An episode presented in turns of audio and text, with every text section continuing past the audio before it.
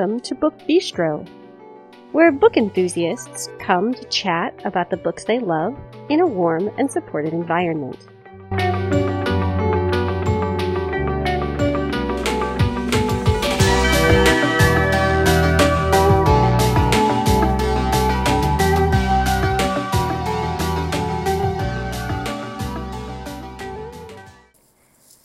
This episode is airing on Tuesday, February 9th, 2021. Hello, everyone, and welcome back to another edition of the Book Bistro podcast, Tuesday style. This is your interview and new books episode for the week. Today, we start out with an interview by author Rachel Lynn Solomon. And this is an interview that is most likely to appeal to romance readers, also to fans of young adult fiction. We talk about Rachel's latest novel, The Ex Talk. We also dive into some of her previous work for young adults. So definitely pay attention to that if you are looking for very cool multi layered romances. Now, let us do the usual housekeeping information, then we'll dive right into the interview. You can find us on Twitter and on Facebook by searching Book Bistro Podcast. You can always post just on the Book Bistro timeline. Some of you have done that. I'm always so happy to see when you've published posts there. You can join our Facebook listener group where you can chat with us as well as with other podcast listeners you can keep an eye on some of what we're reading. We usually update you each Wednesday with a look at our current reads. If you'd like to get a hold of us and social media is not really your thing, you can email us. That address is the book bistro podcast at gmail.com. Good morning, everyone, and welcome to another edition of the Book Bistro podcast. This is Shannon, and today I am chatting with author Rachel Lynn Solomon about her latest novel, which was just released, and this is called The Ex Talk. Rachel, thank you so much for joining me today. Thank you for having me, Shannon. So, can we start out with you telling people a little bit about The Ex Talk? Yes, absolutely. Uh, so, The Ex Talk is a romantic comedy set in the world of public radio. And it is about Shay and Dominic, who are coworkers forced to pose as exes to host a new show about dating and relationships. And the two of them have always been clashing at work. So when the station needs a new show idea because they've been struggling, and Shay pitches a show um, hosted by exes, their boss thinks that they would be perfect given that they already despise each other. Um, of course, there is the small matter that they have never actually dated, but he figures that because they are always at each other's throats, that everyone would be able to believe that they were exes pretty easily. Um, and you know, they do not love the idea of lying, but it's this or unemployment, and he he strongly hints that they might be out of a job if they don't go along with it. Okay, so kind of like a fake relationship, but like a fake ex relationship. I love yes. it. Thank you. I yeah, I like it. to I like to think of it as a mashup of enemies to lovers and fake dating. See, that that is beautiful. and why public radio? So I worked in public radio in college and in my early 20s and I was really passionate about it. You know, I really was confident that that was going to be my lifelong career. Um, and eventually, I I think I just got burned out very quickly. Um, I just, you know, I was working full time while still in school, and I was just kind of eat, sleep, breathing public radio. And I was extremely competitive, and I also felt pulled to fiction, which I was doing on the side. Uh, but I still felt like I might explore it someday in fiction just because it's such a fascinating world. Um, and I think a lot of people, especially regular NPR listeners, would find it really interesting to pull back the curtain and see what's happening there. Um, so I like to think this book has been marinating in my head for the past decade or so, even though I didn't start writing it until three years ago. So, my partner is a big fan of NPR. And although it's one of those things that I really admire, sort of as a concept, I myself am not a big listener. So, I think it's really intriguing to kind of I don't want to say start my association, but sort of learn more about the behind the scenes stuff, even though it's not something that I take in, you know, kind of in my my daily life. I've heard that from people too. You know, a lot of people went into this book thinking, oh, radio, music. Uh, and they're surprised to learn that there's this whole other world, um, especially readers in other countries that, ha- you know, they wouldn't have a, a sense of how American radio works or, or, NPR. So it's been really, really cool to hear responses from people who are unfamiliar with public radio. Um, because I do think the book, even though it has a lot of references, I think it's still really accessible. And especially because the radio show gains its popularity as a podcast, which I think is just even saying it's ubiquitous at this point um, is feels outdated. But um, podcasting is a huge part of it, and I think because so many people are familiar with podcasts, that's a good entry point. Yes, I could agree with that. I think podcasts um, have just become a really big part of life in all sorts of arenas. Um, there's someone who co hosts this podcast with me, and she is a breeder and she does dog sports and she's always talking about you know there are so many dog podcasts and dog training podcasts and breeding podcasts and i just think about my own sort of entry into creating a podcast about books and there's just so much out there and radio shows are kind of a like a link to podcasting. So I think that's a really valid um, way of describing this. Yeah, absolutely. And I, that was one of the ways that I tried to make this book feel modern because I haven't worked in public radio since 2014 and a lot of it has changed. Um, but adding, you know, some podcast references and then of course with the show really taking off as a podcast that um, I think helps it feel more accessible. So, how did you kind of make the leap from working in public radio to writing? What was that journey like for you? I actually wrote the very first book that I tried to get published while I was working in radio, um, like literally while I was working in radio. Um, I, my first job out of college and slightly while I was in college, I was working at a commercial station. Uh, on a morning show that started at 5 a.m. So I had to be at the ah. station. Yeah. so I had to be at the station at 2 and there were there was at least an hour every day where I was the only person in the station. Um, and I didn't have a ton to do. So I, I didn't actually have my own desk. So what I would do was just open up emails and send myself um, what would later become chapters of the very first book that I um, you know, really took seriously in terms of trying to get published. Um, it was not until four books after that that my debut novel came out, though. And your debut novel came out when? In 2018. In 2018. So my introduction to your writing was with "You'll Miss Me When I'm Gone." Yes, so that was my first Which, published book. Oh, okay okay. I was thinking that I had like a big backlist of yours. Um, no, yeah, that was the through, first. Thank but you. I don't. So that one I actually read for a podcast episode that we did on relationships between sisters. And I was just really intrigued by the concept. So I read it and fell in love with it and then have been um, keeping an eye on what you've come out with since then.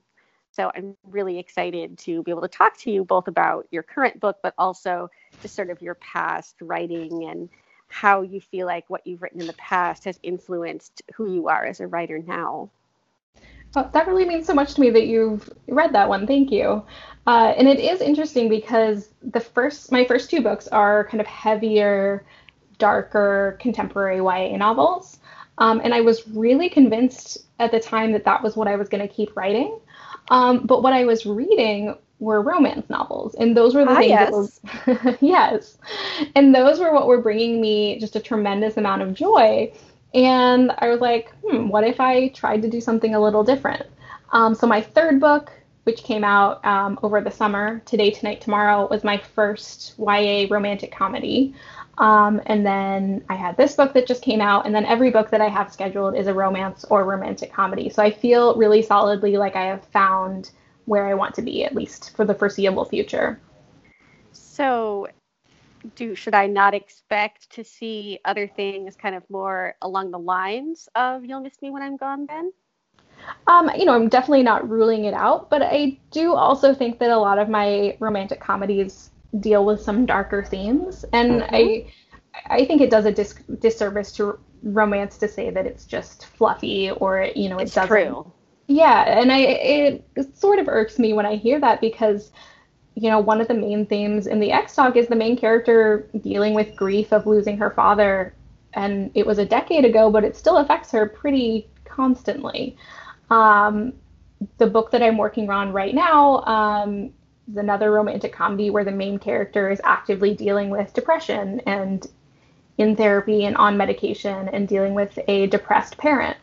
Um, and I feel like romance and romantic comedies just give us this framework and this comfortable place where we're able to explore these more difficult topics and still feel um, kind of harnessed by the reader and like they will safely take us to um, an ending that still makes us happy. so it's it's this safe, comforting space. So you have no idea how happy this conversation is making me because Thank you. I have glad. been I have been a romance reader for probably 20 years now. And one of the things that does always bother me is when you tell people, not all people, but a lot of people, when you tell them like oh you know i really enjoy romance whether it's historical romance contemporary romance whatever people just sort of like shrug that off and are like oh well you know that's not anything. Like you should read serious books. And i'm like no you know there's nothing wrong with finding that happiness at the end. And so i love that you're able to kind of weave in so much like aside from the romance arc, you can deal with so many topics that are meaningful and relevant and still have a really enjoyable, joyful experience. Yes, 100%. And I really felt just like the way that people telling you not to read romance novels feel for a good part of my life. And it wasn't until my mid 20s that I rediscovered them and I was like, why did I ever care that people were judging me for something that makes me happy. it's it's sort of ridiculous when you think that uh, people have an issue with something that brings joy. Um, and now I just feel so strongly like when someone tells me that they were able to read one of my books and it distracted them from just the horrors of the pandemic for a few hours. Yes. Um, that's like the biggest compliment and the biggest privilege to be able to provide that. And I and that's been another reason for for this shift is I've realized that writing can have this really positive impact and it just is such a, an honor to be part of that so as someone who kind of started out writing ya was it a difficult transition to start writing books for more of an adult audience uh, you know, not as big as I might have thought. And the thing that actually surprised me the most was how much independence my main characters had. Um, like, my main character can just be sitting on the couch drinking a bottle of wine and it's totally okay. That's true. She's not like 17. So. Right, right. Like 17, that would be like deeply concerning. Um, so, and then aside from that, just the relationships that they have with their parents and with their friends is very different. Um, my main character in the Talk is dealing with a lot of questions about adulthood and what she should have had figured out by this point in her life, you know, things that I'm still deal- still dealing with. Um, so at least for now, some of that feels a little more immediate. Um, but I do still love the the questions and why um, the big identity questions and just how everything as a teen feels so big. I, I love those big emotions. Not. Yeah. yes, like a lot of things, you know, as an adult who really loves the YA space, I sometimes am reading and I'm like, oh, but you know, in like two months, you might not care about this like half as much as you do right now. And yet, for the characters, everything feels so huge and immediate, even the things that are, you know, smaller and kind of more trivial in a sense.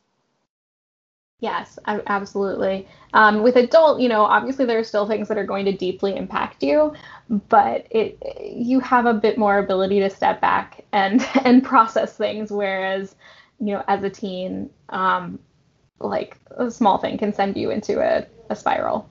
Yes, and you you don't have in some time, you know, in some ways the emotional maturity to deal with the things, both large and small, that can kind of set you back in any given situation. Right. And both positive and negative, too. Yes. Yes, absolutely.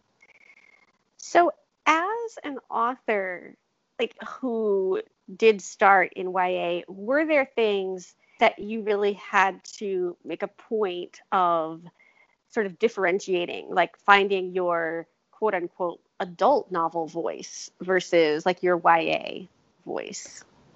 That's a good question. Um, I think some of it came naturally because I was the exact age of my main character when I was writing it. Uh, and, you know, I might not experience that again for a while.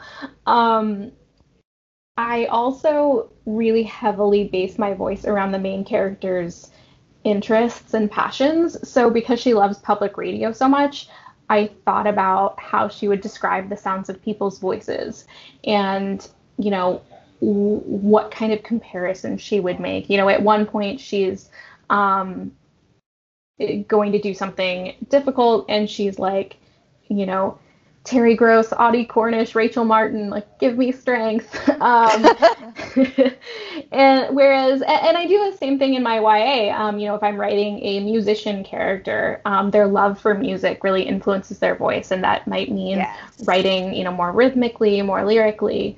Um, so yeah, a lot of that comes in editing and revisions. So, what is your writing process like?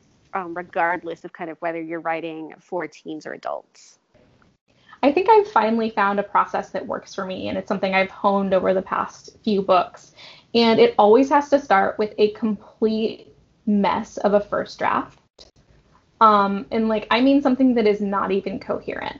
Uh, so I do outline, but then once I open a Word document, I don't edit, I don't look back at anything, I just write. And that means anytime I don't know something, I will leave it blank. So it is not uncommon for my first draft to look like Mad Libs because oh. I just cannot think of like something funny to say in that moment. So it'll be like blank, I say, he laughs. uh, you know, because I can't, or there are a lot of people named Mr. Name oh. because I just I I can't stop to think of if I don't have something immediately, then I'm moving on. I so that is how I will write a first draft, and those are usually less than a month. Um, then I let it sit for a little bit before I go back in. And usually, as I'm writing that first draft, I have a sense of things I want to change. And it's usually things that I want to just flesh out because that first draft is so thin.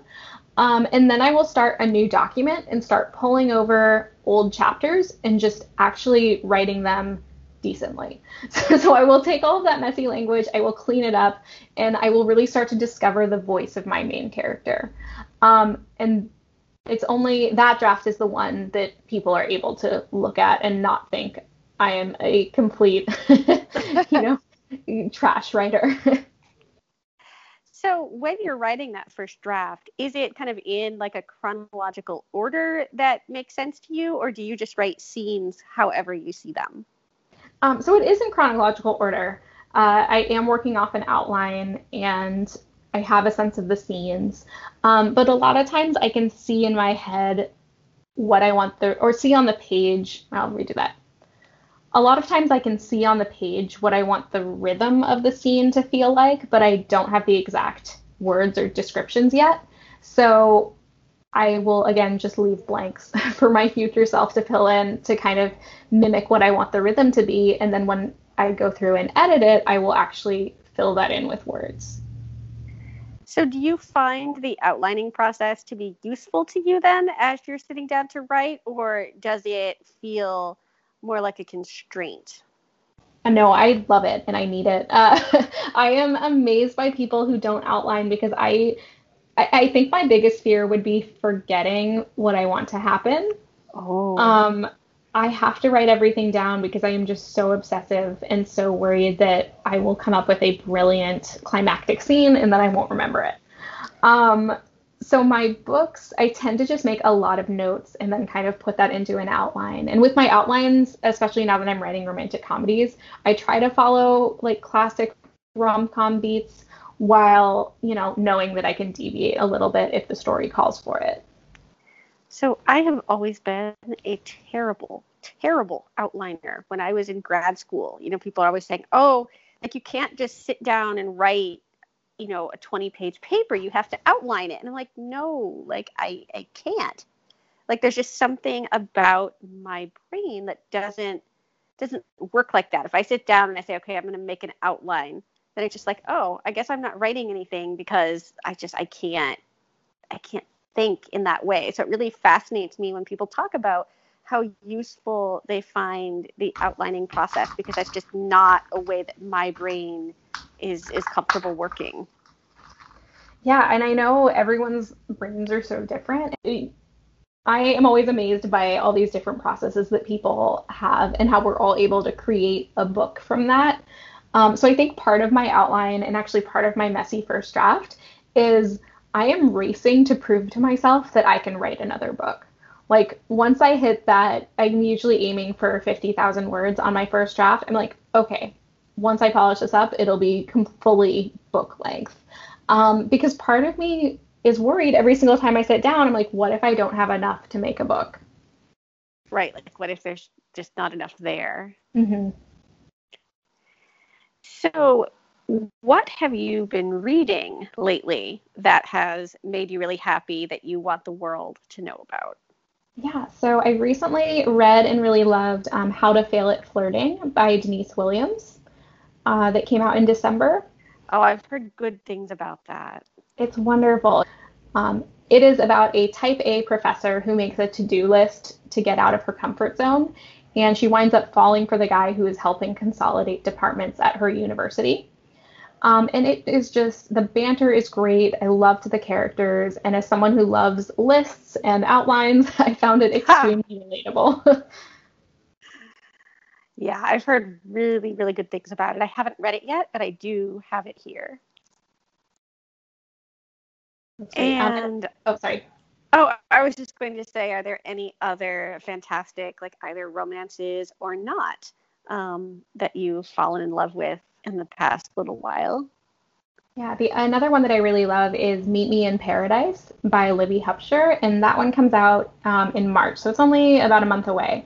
Um, but it is about a kind of anxious, introverted woman who makes a plan to go on a tropical vacation with her sister, um, who's kind of a wild child, but her sister misses the plane, and the main character ends up alone in paradise and kind of being forced also out of her comfort zone. So I think I just really have a thing for people being put like fish out of water kind of stories. Um, and yes. it is just, it is, the writing is stunning. Um, it is absolutely a book to read with a box of tissues, and it has one of my all-time favorite meet cutes. Um, the main Ooh. character, yeah, it's so good. So the main character tumbles into the lap of a hot guy during turbulence on on an airplane. Okay, now this I'm gonna definitely have to look for. It's, it's so great, and out. she she's a super anxious flyer, which I could re- really relate to, and she has not really been on an airplane in a very long time. So it's also it just adds so much more um, like tension and anxiety, and I was just like screaming the whole time because it was like hilarious, but like frightening as someone with a lot of anxiety. It was just wonderful. I am a very anxious person just in my everyday life. So I can totally identify with that. Flying, like in and of itself, doesn't bother me like just sitting here talking to you about it. But when I'm actually in that situation, it's it's kind of horrifying. I agree. I um it's not uncommon for me to just start weeping. Can I get on a flight? Yeah, it's there there's just so much to be anxious about these days. Yeah. So, aside from writing and reading books, what has kind of kept you sane during this pandemic and this whole kind of different way of life that people have been forced into this past year? Um, you know, a lot of TV, honestly. Um, speaking of airplanes, you know, my husband and I recently watched Lost all the way through, which was one of his all-time favorite shows, and he had been bugging me about it for, you know, 10 years and this was finally the time that we sat down and did it. And I know a lot of people who have, you know, marathon shows that they've always meant to. Um, but that and, you know, cooking and spending time with my dog and, and going on walks. Yeah, I feel like people are sort of having to discover their introverted side. I am like the world's furthest thing from an extrovert. So this has been really okay for me in so many ways. But I know that a lot of people who enjoy sort of person to person contact more than I do um, have struggled quite a bit. Mm-hmm. Yeah, I I'm right there with you. You know, it's I definitely miss my friends, but um, it's not. I, I think it's not as much of a challenge as it might be otherwise. Yeah, I'm just like, okay, like we can talk on Zoom, you know, that's fine. Like I don't need to actually like be in the same space with you and and germs and viruses and ah. like I can yeah. just hang out on Zoom with people. That's totally fine. Mm-hmm. So I want to thank you so much for joining me today and also to ask if there are any kind of last minute things that you would like listeners to know um, before we end? Um, no, you know, just that they can find me at rachelsolomonbooks.com or at rlynn underscore Solomon on Twitter and Instagram, uh, and that I have another YA novel coming out this June. Ooh, can you tell us anything about that?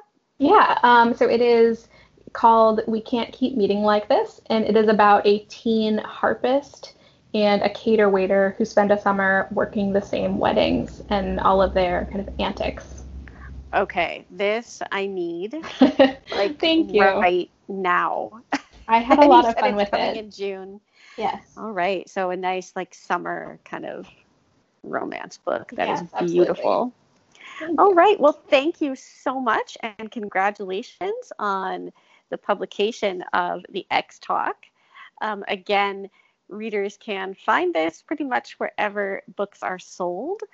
And it is a ton of fun. So, Rachel, thank you so much and good luck to you with all of your future releases. Thank you so much for having me, Shannon. Take care. You too. Okay, and now it is time to talk about new books. So, before I do that, I need to make an amendment to something I said last week. Apparently, a Stranger in Town, which is the sixth installment in Kelley Armstrong's Rockton series, as well as one of Brooke's most anticipated February releases, was scheduled to come out on February 2nd, we thought, but actually it looks as though it's coming out this week. So if you were looking for it last week, I apologize. It's actually out today, it appears. Okay, so let's start by talking about more anticipated February releases. These are books you've heard us mention before. I'm going to um, continue on with one of Brooke's books since I talked about um, the Kelley Armstrong.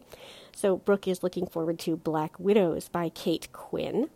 It's out today, and I'm actually really excited about this one as well. Then we have a couple of fantasy novels that Kristen is excited for. We have The Witch's Heart by Genevieve Gornichec, as well as The Iron Raven, which is Evenfall Book One by Julie Kagawa. This is a spin off from her Iron Fey series. So now I have new books, books that you haven't heard us mention before and I'm going to start out with a couple of historical novels with World War II tie ins. First up is The Invisible Woman by Erika Robuck. This is based on a true story. I was fortunate enough to read an early copy of this novel and really, really loved it. Um, it has all kinds of espionage and intrigue and really, really great historical detail. You can tell that Robuck did a lot of research for this novel, and just the fact that the heroine is actually someone who really existed. Um, I enjoyed that quite a bit. So that is The Invisible Woman, and it is by Erika Robuck. We then have The Paris Library by Janet Skeslien Charles, and this is the story of a group of librarians who managed to defy the Nazis during their occupation of Paris. Um, I don't know a ton about it. It's not a book that I've seen a lot of uh, pre buzz for, but I definitely want to pick it up. So this is The Paris Library, and it is by Janet Skeslien Charles. Hanging out still in the historical realm, but moving into romance, this debut novel has gotten a ton of positive attention, and this is A Lady's Formula for Love. It's book one in the Secret Scientists of London series by Elizabeth Everett our heroine is a young woman who has established a sanctuary for some of UK, the UK's most brilliant female scientists. Um, apparently, this isn't very well received in some circles, and so she has a bodyguard who protects her, and apparently, she falls in love with said bodyguard. I really love historical romances that feature intelligent women who are kind of stepping out of social norms. I've heard great things about this from a few trusted sources, so I'm really looking forward to it. It is A Lady's Formula for Love Secret Scientists of London, Book One by Elizabeth Everett. We then have The Devil Comes Courting. This is the third installment in the Worth Saga by Courtney Milan. Um, I have not read this particular series by Milan, but I've loved several of her other novels. So this is a series that I plan to check out at some point. This is The Devil Comes Courting, and it is the Worth Saga Book 3 by Courtney Milan. We then have a book that is billed as exactly what you need if you still have a Bridgerton hangover. So this is The Spinster and the Rake. Never a Wallflower, Book One by Eva De- Devon. And this is basically My Fair Lady meets Pride and Prejudice with a secret twist. And I am here for this. I don't so much love Pride and Prejudice, but I do love My Fair Lady, and I absolutely adored the Bridgerton show. So Regency romances are kind of right in my wheelhouse right now. So I will definitely be checking this out. It is The Spinster and the Rake, Never a Wallflower, Book One by Eva Devon. Okay, I'm really excited to talk about this next book. This is Wild Rain. It is the second book in Beverly Jenkins' Women Who Dare series. Um, this talks about a female rancher who falls in love with a newspaper reporter from back east. It is remarkable in pretty much every way. The hero is not the kind of like macho, super confident guy that you see in a lot of historicals. Um, he's very, very kind and caring and loves our heroine Spring for exactly who she is without needing her to change. And I just appreciated that about him so much. So this is Wild Rain. It's Women Who Dare, Book Two by Beverly Jenkins. And then we have a new book by Kerrigan Byrne. This is Dancing with Danger. Good Girls Romance, Book 3. And this is a series that I do not know a lot about. I am most familiar with Byrne's Victorian Rebel series. Um, I also really like the series that she's writing with, I think it's called The Devil You Know. Um, but it is, the, her books are so dark, and yet the romances are, are beautiful and I appreciate her so much for that. So I don't know a lot about this Good Girls Romance series, but I love the idea of a title called Dancing with Danger. That just makes me really happy. It's kind of like light and fluffy with this little bit of darkness. I don't know. It just makes me really happy. And Kerrigan Byrne is masterful. So this is Dancing with Danger, Good Girls Romance, Book 3 by Kerrigan Byrne. And I have a couple of paranormal romance slash urban fantasy titles for you. This is The Revelation of Light and Dark. It's Chronicles of the Stone Veil, Book 1 by Sawyer Bennett. And this intrigues me because Sawyer Bennett is known for her contemporary romances. Some of them have some sports themes. There are a couple about revenge. So I'm really interested to see how she will do a paranormal. So this one is set in a world where demons and fae exist. Apparently, there are all these other realms that are separated by invisible veils. And as a really big fan of paranormal kind of world building, I'm eager to see how this is. So, this one is The Revelation of Light and Dark Chronicle of the Stone Veil, Book 1 by Sawyer Bennett. We then have Dream Hunter. This is Bailey Spade, Book 2 by Dima Zales. And this is an author that I hadn't heard too much about until the end of 2020. And then it seemed like so many people were bringing her up to me and talking about her urban fantasy. So I own a couple of her books, and I definitely plan to check her out soon, although I haven't yet. But this one is Dream Hunter, Bailey Spade, Book 2, and it is by Dima Zales. And let's talk about mysteries, thrillers, psychological suspense, all kinds of things like that. So, first up, if you are a Nora Roberts slash JD Robb fan, you probably know that February is always the time for a new in death book. And this week it's Faithless in Death in Death, number 52 by J.D. Robb. Apparently, this is about cults. There are so many good cult books coming out right now. Um, I am not current with this series, not at all, but this is a book that I do want to read, even if it means breaking Natalia's rule and skipping ahead to number 52. So, this is Faithless in Death. In Death, number 52 by J.D. Robb. We then have The Power Couple by Alex Berenson. This is an author that I have seen brought up in um, social media threads about mysteries. I've seen good reviews of their stuff on Goodreads, but I've never actually read something they've written. So, this one, The Power Couple, is a book that centers around marriages, primarily the secrets that spouses keep from one another. There are so many good psychological thrillers out there about marriage, and I'm really, really loving it. So I want to check this one out. This is The Power Couple by Alex Berenson. Then we have Hide in Place. This is by Amelia Neymark and it's out in audio next week, so February 16th. But if you're looking for print or ebook, you can get it this week. This is about a woman who left the NYPD in disgrace after a case of hers went terribly wrong. And three years later, she's still unable to kind of move on from everything that happened, and this case still haunts her. So she decides that she's going to try to solve it once and for all. This is Hide in Place, and it is by Amelia Neymark.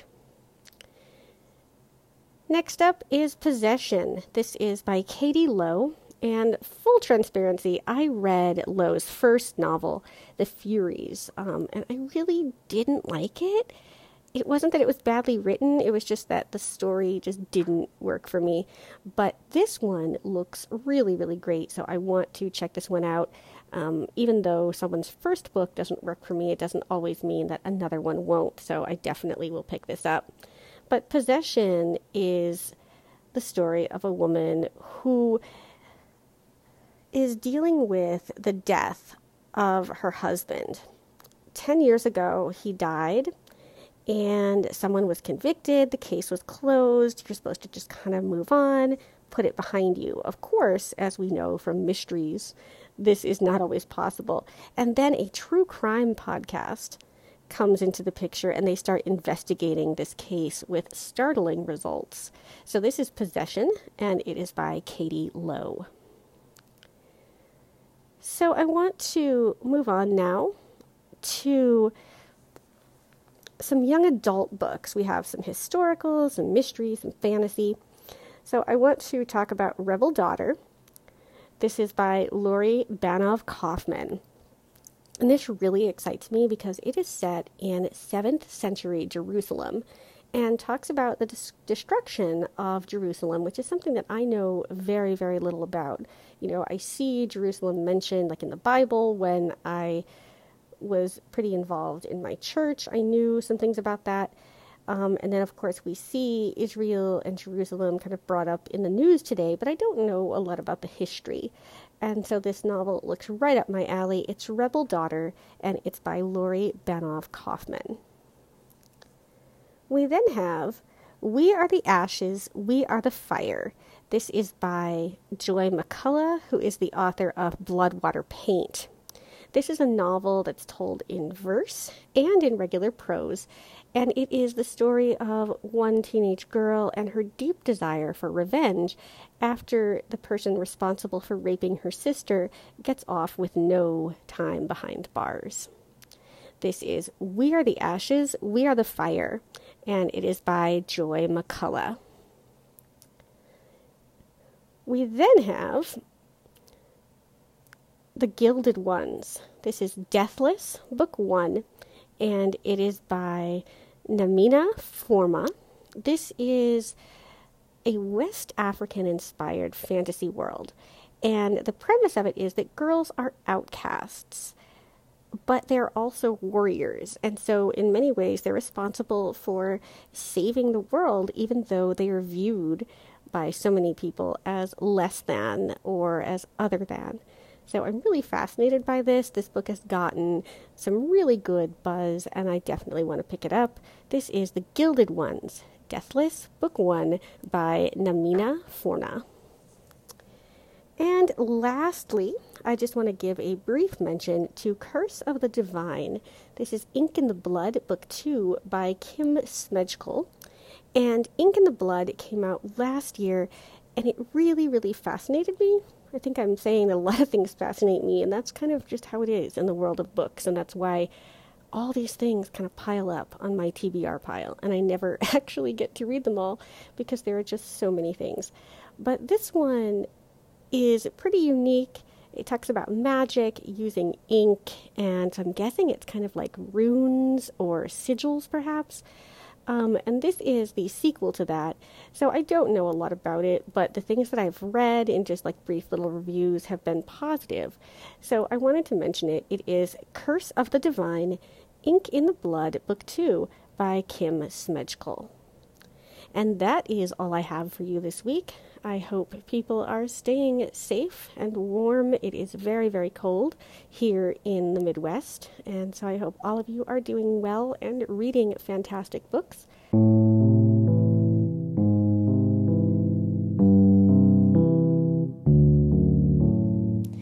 If you would like to leave us a rating or a review, you can do that on Apple Podcasts or any other platform that you use to access the show. Not only does it tell us what you think, but it also helps other people find us when they're looking for book related podcasts. Um, it kind of advances us in the Google algorithm. So I will be back next Tuesday morning with an author interview and, of course, the guide to new releases and some number of us will be back on Friday with more bookish greatness. Take care, everybody.